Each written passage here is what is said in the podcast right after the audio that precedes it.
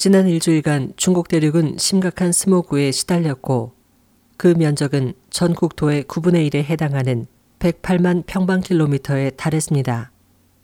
중국 전역의 58개 도시에서 초미세먼지 수치는 중도 및 엄중 상태에 해당했습니다. 지난 20일부터 스모그가 대륙에 발생했고 그중 베이진과 텐진, 동북과 산시, 산시와 후베이 및 스촨 등 지역의 공기 오염은 중도 및 엄중 수준에 달했습니다. 특히 26일까지 베이징은 연속 7일간 심각한 스모그가 발생했고 그 정도는 매우 중함 혹은 위험 수준에 이르렀습니다. 한편 베이징 내부 소식통은 베이징에서 매일 1천여 명이 합병증으로 사망하고 있지만 중공 당국은 이를 경시하고 있으며 현재까지도 실제 상황을 은폐하고 있다고 말했습니다.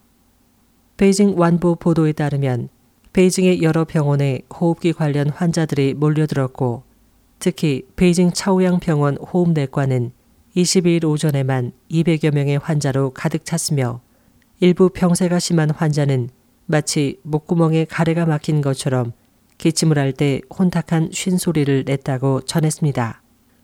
병원 책임자는 매번 스모그가 발생할 때마다 호흡기 질환 환자들이 증가하는데 그중 절대 다수 환자들은 모두 호흡기 관련 질환을 앓고 있는 오랜 환자들로 스모그가 이들의 병세를 더 심각하게 만들 수 있다고 말했습니다.